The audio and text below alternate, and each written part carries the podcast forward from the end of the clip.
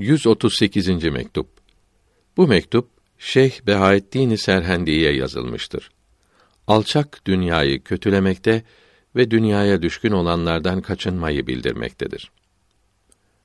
Akıllı oğlum, Allahü Teala'nın sevmediği bu dünyanın arkasında koşmamalıdır. Gönlünü hep Allahü Teala'ya bağlamak sermayesini elden kaçırmamalıdır. Ne sattığını ve buna karşılık neyi aldığını düşünmelidir. Dünyayı ele geçirmek için ahireti vermek ve insanlara yaranmak için Allahü Teala'yı bırakmak alçaklık ve ahmaklıktır. Dünya ile ahiret birbirinin zıddıdır, tersidir. İkisinin sevgisi bir kalpte toplanamaz. İkisi bir araya getirilemez. Arabi Mısra tercümesi Din ve dünya bir araya gelirse güzel olmaz. Bu iki zıttan dilediğini seç ve seçtiğine karşılık kendini sat, feda et. Ahiret azabı sonsuzdur. Dünyada olanlar çok azdır. Allahü Teala dünyayı sevmez, ahireti sever. Arabi Beyt tercümesi. İstediğin gibi yaşa. Bir gün öleceksin. İstediğini topla. Bir gün ayrılacaksın. Sonunda kadından ve çocuklardan ayrılacaksın.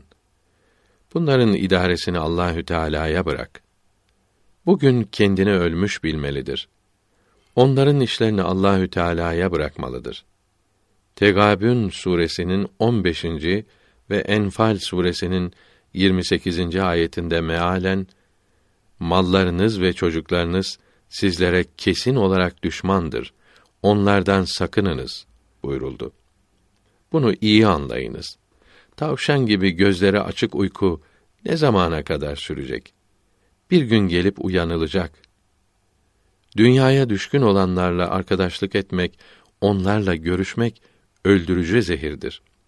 Bu zehirle öldürülen kimse sonsuz olarak ölür. Aklı olana bir işaret yetişir demişlerdir. Biz ise açıkça ve üzerine düşerek anlatıyoruz.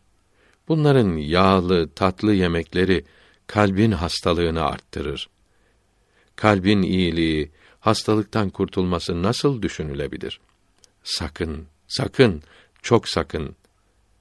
Farisi Beyt tercümesi. Bildirilmesi lazım olanı söyledim sana. Ya faydelenirsin ya da çarpar kulağına. Onlarla görüşmekten arslandan kaçar gibi hatta daha çok kaçmalıdır. Arslan insanın yalnız canını alır. Bu da ahirette faydalı olur. Dünyaya düşkün olanlarla beraber olmaksa insanı sonsuz felakete ve zarara sürükler. Onlarla konuşmaktan, onların lokmalarını yemekten ve onları sevmekten ve onları görmekten sakınmalıdır. Sahih olan hadisi şerifte zengine zenginliği için alçaklık gösterenin dininin üçte ikisi gider buyuruldu. Onlara karşı yapılan bu alçalmalar ve yaltaklanmalar onların malları ve makamları için midir yoksa değil midir? İyi düşünmek lazımdır. Malları mevkileri için olduğunda hiç şüphe yoktur. Bunun sonu da dinin üçte ikisinin gitmesidir. Artık Müslümanlık nerede, kurtuluş nerededir? Yağlı lokmaların ve uygunsuz kimselerle düşüp kalkmanın bu yavrunun kalbinde vaazları dinlemeye ve nasihatleri düşünmeye yer bırakmadığını bildiğim için bu kadar ağır ve sıkı yazıyorum. Hafif sözlerle, yumuşak kelimelerle uyanmayacağını biliyorum.